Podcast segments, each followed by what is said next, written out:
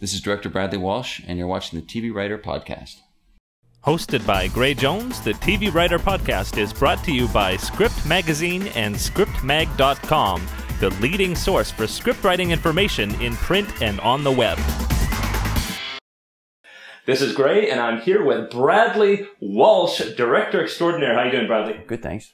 And you directed actually this week's Beauty and the Beast episode. That's right. And we are definitely going to talk about that. But first, actually, let me explain sort of what we're going to do. Since you're the very first director that's been on the podcast, um, what we want to do is find out a little bit about you first, how you got into directing, specifically in television. Then um, we're going to go talk about, as a director in television, um, what you'd like to see in a script and, and how you interpret what you see. And then we'll talk about Beauty and the Beast. So we'll do it in three parts like that. Sure. Okay, great. So we actually went to school together Yep. at York University. But tell me from York, like, did, did you know at that point that you wanted to do television? I know you were you were directing already at that point. Yeah. But t- maybe bring me up to speed how you got from there to here. Well, I definitely knew that I wanted to work in long format storytelling. Wasn't sure exactly how I was going to get there. Everybody has the dream you're going to walk, work in, uh, in television at some point or a feature film or be able to somehow muster a career out of film school immediately into the professional world. But for me, my transition came through music and uh, through the good fortune of knowing a, a bunch of bands and musicians and transitioned out of film school into directing music videos always knowing the whole time that I wanted to somehow engage with a long format in some way or another. And actually, one of my earlier music videos was a short film that uh, helped launch my uh, narrative storytelling career because I was kind of misbehaving a little bit and uh, using the music video format in order to exercise my storytelling ambitions.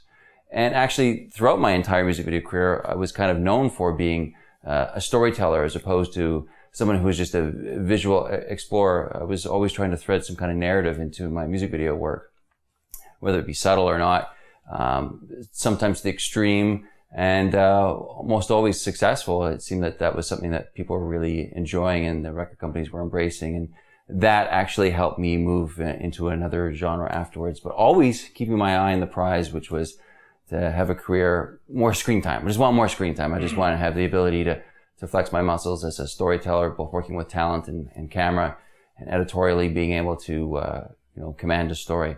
But music videos brought me into commercials and commercials ultimately gave me an opportunity to, uh, I, I guess I had a, a career that was successful enough that I allowed myself to take a break from commercials in order to, uh, craft a short film that changed my career basically overnight. Um, by using that that opportunity to do this nine minute film, uh, which was ex- essentially a project came from a client uh, that uh, allowed me to uh, write and direct a film that then was distributed amongst the uh, the community in Los Angeles and here in Toronto. That got me some attention. A short film that was nine minutes long that changed everything, as I was saying. Um, because they uh, saw there was somebody who has ambitions outside of music videos, outside of commercials, somebody who has actually a, an ability to craft a story, a tight little story in nine minutes. I'm, I'm a living example of how a short film can change your career and get it in the hands of the right people who then said, okay, well, let's give this guy a shot at doing something different. So when, when you did do that short film, was that something that was designed right from the start to get you into? Oh, yeah. Okay. So Absolutely. It was like, oh, here's an opportunity. Somebody came to me and said, well, uh, we like you to uh, take this uh, brand and uh, write a story around the brand and uh, feature our product in your story, whatever way you want. The, there's no uh, restrictions at all. Take whatever creative license you want. And I just saw it as an amazing opportunity to, to write a great short film Wow. and and incorporate the the uh, the product in it seamlessly in a way that was uh, was both uh, respectful of the of the opportunity that was given to me, but in a way that you it wasn't so heavy handed that you weren't uh, encumbered by the fact there's a product that's you know throughout this this the story. So. It was it was easy in that it was, uh, it was something that we work with every day, or, uh, it's it's part of people's lives today. A newspaper, so it made it very easy to uh, incorporate that into a, a narrative, and it was a lot of fun. And uh, that got in the hands of some people in Los Angeles. And uh, through that uh, came some opportunities to sit down in front of people and uh, share the work and talk about things that I wanted to do moving forward, which included television. And uh, not so long after that relationship started with uh, the people who I'm working with now in the U.S., uh, I had an opportunity to direct a, a television pilot, and uh, that set me on to uh, my career in uh, working in TV. Great. And so, would you say that you were focused exclusively on episodic TV, or, or are you still interested in directing features? Are you interested in directing, say, things like movies of the week as well? I'm open to any opportunity, for me, it's all about the uh, it's all about the paper. It's all about the material, whether it's uh, an exciting episode of television or a great television movie or a feature script that I'm either uh, been presented or I'm, I'm developing. I'm, I'm, I'm always pursuing a great story and, and great opportunities. So I, I'm, I'm open, but I, I see every opportunity as a, as an exercise for you to flex your storytelling, uh, abilities and uh, practice your craft. So uh, I don't want to say I'm just exclusively TV or just exclusively television. I actually think that's the reality of uh, a lot of uh, directors and, and creative people have to kind of embrace is that you you got to look for any opportunity where, where they come. If you if you completely I think pigeonhole yourself, then you're going to find yourself pigeonholed, and I'd mm-hmm. rather not do that and uh, leave myself open to uh, possibilities because that's how I, I achieve success in being able to meander from music videos to commercials and television series was being open to those possibilities. I might still be directing television commercials exclusively if I wasn't open, saw uh, some way to change my career or or take a chance or a risk, which is what, what that short film was essentially. Yeah. Well, I see. I see uh, um, a lot of people I talk to talk about how much more entrepreneurial we have to be oh, in yeah. this business. I would definitely agree with that. And be open to, to possibilities. And, and actually, I love it when, yeah. when you see, say, for instance, what you might call A-list talent doing webisodes. Right. You can tell that everybody is open to this this idea. Well, there's certainly a lot of people who've achieved, uh, you know, what would be considered mainstream success who've come from various genres, whether it's the, you know, Spike Jonze or, you know, who's worked from music videos into television commercials, has done feature films. You know, there's, uh, lots of examples of directors who worked in various mediums before they entered into TV or feature film. And, and it's just because you have to be flexible and, and, and ready to take on it uh, a challenge when it presents itself. Otherwise, you you might not be working as much. Mm. I'd actually prefer to be constantly being creative as opposed to being you know stubborn and saying I'm just going to do just this. Yeah, I'd rather not be that way. Well, let's let's move on to um, to episodic TV now yep. that you're now that you're in Beauty and the Beast and other shows yep. like that.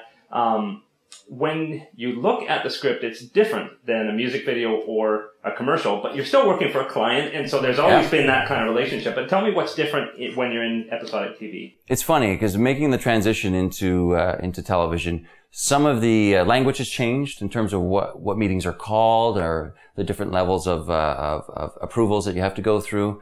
But it's always the same process. I mean, it's all about uh, making very clear communication and and understanding the uh, the heart of a script. Now, music video, we're often, we're creating those scripts ourselves. Commercials, we're inheriting them.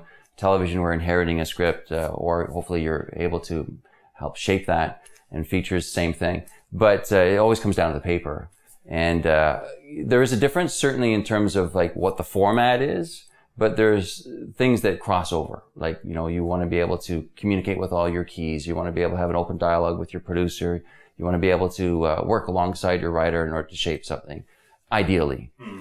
Um, but the uh, the funny thing is, it's just oh, this seems very familiar, but there's just a different name to it, you know. Yeah. And there's a whole lot more paper involved in television than there was in any other format I've ever worked in. the tsunami of paper I was warned about was actually very true.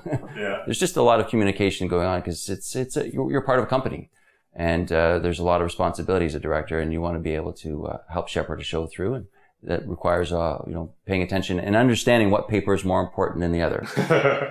well, and, and so what kind of schedule do you have? Like when you get a script, how much time is there in between when you get that script and you're rolling? Well, that depends. Uh, and, and, television can be anywhere from uh, in the worst case scenario, a couple days to uh, ten days. Uh, television movie. Two weeks, four weeks prep. It really, it just depends on the show and how they're uh, how how they're working. So, um, you know, American television, it's great to have 10 days prep.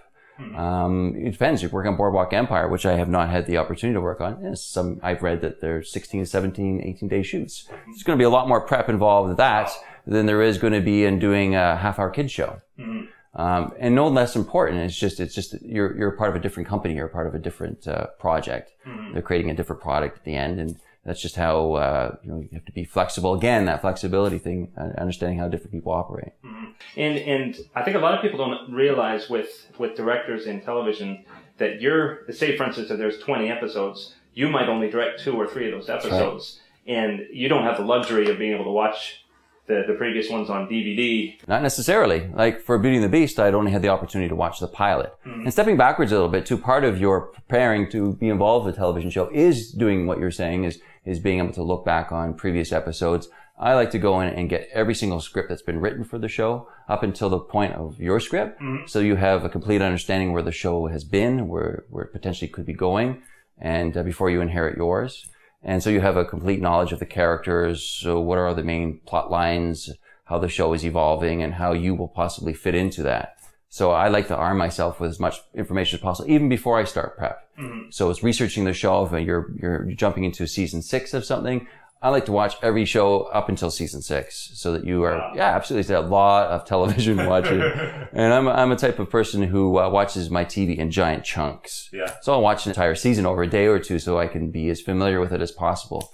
Because sometimes you don't have the chance to watch uh, every episode, but you, it's, it's, I think it's, it's part of the, uh, being prepared is, is understanding what you're walking into and, and the different personalities that uh, you're also going to encounter with when it comes to talent, mm-hmm. seeing how they work, uh, just from what they're showing in their episode. But then it's also doing a little bit of uh, research if you have the opportunity to network with other directors who are working on the show, mm-hmm. um, who've previously worked on the show. It's nice to be able to reach out to them, producers as well, and uh, get a little bit of, an understanding of the culture about what you're of what you're about to walk into. Mm-hmm. Well, yeah, I, I would imagine even, even things like pacing can be totally subjective from one show to another. Absolutely. Yeah. I mean, uh, you, you, I, I'll make the comparison. I, I started uh, in television, uh, working on, on an MTV project. It was a television scripted half hour. Uh, I did some kids shows as well. Previous to that, uh, Darcy's Wild Life was my first mm. episode of TV outside of this television pilot I did, and very different pace working with kids than it is, uh, you know, working with uh, seasoned performers. I mean, first of all, you've got a schedule that is dictated by the fact that these are junior, you know, people who are being employed, mm. and they've got X number of hours you can work with them versus, you know, we can, you know, abuse the hell out of adults. But, uh, so that, that informs how the pace is going to be. Mm-hmm. But uh, essentially you still have a page count that you got to be responsible to. And that's also set up by how the show is, you know, whether you're shooting an eight day uh, episode or a seven day episode or you're doing a TV half hour, it might be two days an episode or two and a half days shooting block shooting and you just, they're all different ways of putting a show together. Mm-hmm. In a show like Beauty and the Beast, um, what percentage of it is location versus studio? That fluctuates uh, as the show is evolving. Uh, they're starting to understand how the company best functions. Obviously, uh, there's a lot of efficiency in working in studio, um, but that's not necessarily the look of our show because we mm. want to feel New York. We want to get out. We want to get outside, and uh, the writers are really pushing us, you know, to do that and help them uh, finding the locations and coming up coming up with a strategy that uh, that supports that uh, from a production standpoint. So I'd say, you know, it's a 70-30 split, mm-hmm. but it can be as, as, as, as little as 50-50. So again, it's just about the episode. I, I just watched a, a, television series, a season three of the whole sh- whole series, and one of the episodes took place in the on the stage entirely, mm-hmm. and that might be seen as something that would be considered a weak episode possibly. It was extremely engaging. It was awesome to watch and how they pull it off. It was great. I do you know. Do you want to know? Actually, they call those bottle episodes. That's right. From other writers I've talked to, they say it's such a challenge to write the bottle episode. Yep. That they put so much extra juice into it that you'll find it in virtually any show, those will always be the strongest episodes. Yeah, it was it was it was incredible. It was very successful. So uh, it, it, just depends, right? Yeah. And then some shows, just by the nature of how they're written, then you're you're, you're out on the road for you know five or six days on an eight day schedule. It just depends. Now those have challenges, obviously, mm-hmm. moving the unit several times a day and being able to achieve the page count you need. Um, you have to come up with a really good plan. Mm-hmm. But uh, I actually prefer shooting on location. Uh, the series that I was involved with as a producer and, and, director, I was encouraging us to be out as much as possible. Again, it was a show that was all about being authentic, mm-hmm. and I really wanted our, our, our, characters to be out in the real world. And uh, we had a great stage where we had some uh, hero uh, sets that were amazing. But for the most part, we tried our best to be out in the real world because that's what the show was required. Mm-hmm. And so let's let's let's go right to Beauty and the Beast yep. and, and, talk about the the challenges and opportunities with this particular story. Um, now, had you watched the original Beauty and the Beast? With uh, Ron Perlman and Linda Ron Hamilton? Perlman? Not recently, but I do remember it as a, as a child. It was something that was playing in my household, that's for sure. and I remember it was a big deal. Uh, Oh, it was. Absolutely. Um, but no, I did not uh, refresh my uh, Beauty and the Beast by watching the previous series or, you know, picking up the original novel, which has inspired all of this. I wanted to uh, come into a cold and, uh, because I wanted to be uh, inspired by the work that Gary Fleder and, and, and who, who directed the pilot and Sherry and Jennifer who uh, created the series wrote.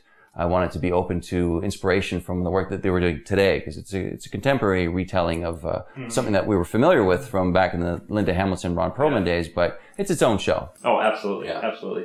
Well, and and so um, as you're approaching this week's episode, and actually, it's great that we can actually tie this interview to to the very episode that you directed. Tell me about that particular episode. Obviously, not plot. We don't don't want to give spoilers, Right. but um, I know you said that you felt this episode was pretty strong. Yeah, I think uh, a, a company we all feel it's it's a strong episode because there's a lot of things that are happening in this episode that we've been building up to this point. Uh, our, our two leads have uh, gained each other's trust, and now it's starting to fracture. Uh, we're seeing some of the uh, dark history of uh, of the beasts. Uh, his past is coming to haunt him in the present, and in the form of the the company that created him is hot on his tail, and he has to make some decisions. Vincent and Cat are hitting a crossroads in their relationship. They've uh, established trust with one another. Uh, Cat has come to understand that Vincent, there is a there's a human inside of him who does good, although he's troubled by his condition. Cat realizes that there's somebody who inside that's, that's worth saving. And uh, at the same time, Vincent's dark history, his the, the creators of uh, the Beast are hot on his tail, and so his past is catching up to him, and to the point of putting Cat in danger, which obviously uh, in, in, inflames the situation for Vincent, who is who's come to care and uh, and is determined to ensure that Cat does not harm because of who he is. Uh, at the same time, JT, you know, Vincent's best friend, is trying to hold it all together, trying to keep these guys uh, from being discovered. And uh, it's becoming increasingly difficult with Cat's frequency of uh, visitation. And as she starts digging deeper in her own true motivation, which is Cat's mission, is to try and find out what's happened uh, to her mother and find out the true story behind that. And as she starts to dig deeper and deeper, she realizes it's it's tied to Vincent and the Beast. So this episode is uh, yes, there is of course there's the, the the crime that we're going to be solving this week, but the, there's a relationship that's starting to really change and morph in this episode in a way that I think is going to be very interesting and has some serious stakes. And uh, the outcome of it, I think, is going to be uh, it's it's pretty gruesome. It's actually kind of uh, ideal that it's coming out at this time of the year. Is uh, Vincent does stuff that uh, will will shock Cat, and and again beg her to question what is she doing moving forward. How is their relationship going to be affected? Very cool, very cool. And uh, and so, as a director, how much are you involved in the mythology? Like, it, do you have an idea of what's coming so that you can tease, or is that completely unknown to you? These are questions we ask in a tone meeting when we sit with the uh, with the writers and ask them why is this set up this way? What are we thinking about here? Because we're not aware of what they're thinking four episodes down the road. So these are questions that are important to ask as a director. So you uh, you as you're inheriting these things that you res- you respect them and make sure you're getting the beat correct. Um, so yeah, we, we try to find out as much as possible, obviously by reading the past and knowing where we're going in the present. But it's it's a, a going future. But the present is is understanding the uh, the important beats or what's happening in a script and uh, being able to help shepherd those beats through. So identifying them and making sure that you're uh, you're asking the right questions about them so that you can uh, you can execute them properly. Very, very cool. Well, and uh, and so we we're getting close to the end of the time here. We always end with breaking in tips, and in particular, um, I think uh, any any insight that you have. If somebody wanted to be a director, obviously they they haven't got 150 music videos behind them, Neither do I. but but you know what I mean. They they, they don't necessarily have such a broad um, body of material that they they've worked on. Right. Um, what would you suggest is the best path in if somebody wants to be a director? Well, uh, I think the most important thing is you gotta you gotta show. You've got you can't just talk about it. You've got to do it. And uh, nowadays, I think that's become a lot easier. uh, because technology's changed, and you and I are having conversations about that earlier, and it's changing for the better. Mm-hmm. Um, and that's been coming for a while. And uh, I think as a consequence, uh, you know, we can pick up uh, small cameras and uh, and with a tight little script and create a little company, you can actually turn around and create some product that will get the attention of somebody. I did that. Uh, it's not always the the direction you can take. A lot of people come from various backgrounds that become directors, writers that cross the floor technicians on the floor who have been respected for something they've been doing as a cinematographer, for example, or an editor or production designer, given an opportunity when the right opportunity knocks, taking a chance and risk and, and somebody who is uh, able to see that potential in them gives them that opportunity and they can deliver on it. But as a, as a person who's starting out from nothing, uh, you've got to create something. You've got to go out and you've got to write something and you've got to go out and direct it and put it together. And it, and it is much more accessible nowadays than it than it was when you and I were first starting mm-hmm. out. But still, that's what I did, and uh, I think that worked for me. Yeah. Um, and I used whatever uh, means and opportunity that came. Like I was saying, music videos were, were, were the medium I was working in. I certainly used that as an opportunity to flex my storytelling muscle. Commercials, I became known as a dialogue storytelling personality. Mm-hmm. That's what I focused on. Um, certainly, I love the visual side of that as well, and being able to play with uh, various tools and and uh, again, when opportunity knocks, using those uh, those those opportunities for you to flex your muscles and actually be able to. Sh- you can't just talk about it; you actually got to do it. Mm. So uh, you know, pooling whatever resources you have, whether it's through contacts or through uh, friends, being able to pull something off that you can show what you're wanting to, to do. For, for me, I made a short film that was exactly where I wanted to position myself moving forward. I said I need to do something that was commercial, tight, great looking, well performed, great music, and put it out there and see what happens. For me, it was a great big litmus test. Mm. And I was prepared for it to all blow up in my face. And yeah. for, I, I, was, I, it was a great big test for myself. It wasn't about, you know, for everybody else. I need to show, can I do this? From uh, page to storyboards to execution to delivery. This is who I am. Put it out there and it worked. You know, people responded and, uh, I will be forever grateful for that little film and uh, you know, looking forward to the next big challenge. Mm. But you've got to, uh, you can't just talk about it; you got to actually do it. Great. Well, that is a great place to end up. I'm so thankful for you uh, doing this and taking the time in your studio here in Toronto. Um, and uh, can people contact you on Twitter, or do you have a Twitter address? I, I do. It's Bonspiel Music. Bonspiel Music. Yeah. Right. So it's the name of my band. It's uh, music is a very important thing to me, but Bonspiel Music is a way to reach out. And I'm uh, I'm going to be seen tomorrow night on TV in Beauty and the Beast. Yeah. Oh, you're in the episode. Yeah, my everything in this, all of me, on the screen. oh, okay. okay. No, so you, don't, you, don't, do a cameo. No, those days are over. yeah.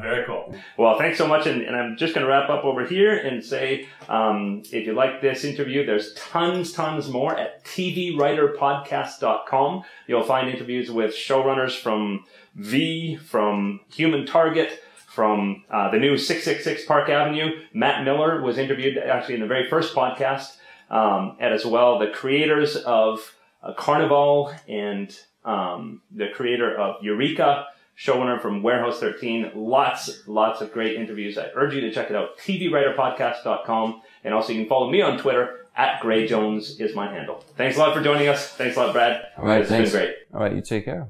Appreciate it. Hosted by Gray Jones, the TV Writer Podcast is brought to you by Script Magazine and ScriptMag.com, the leading source for script writing information in print and on the web.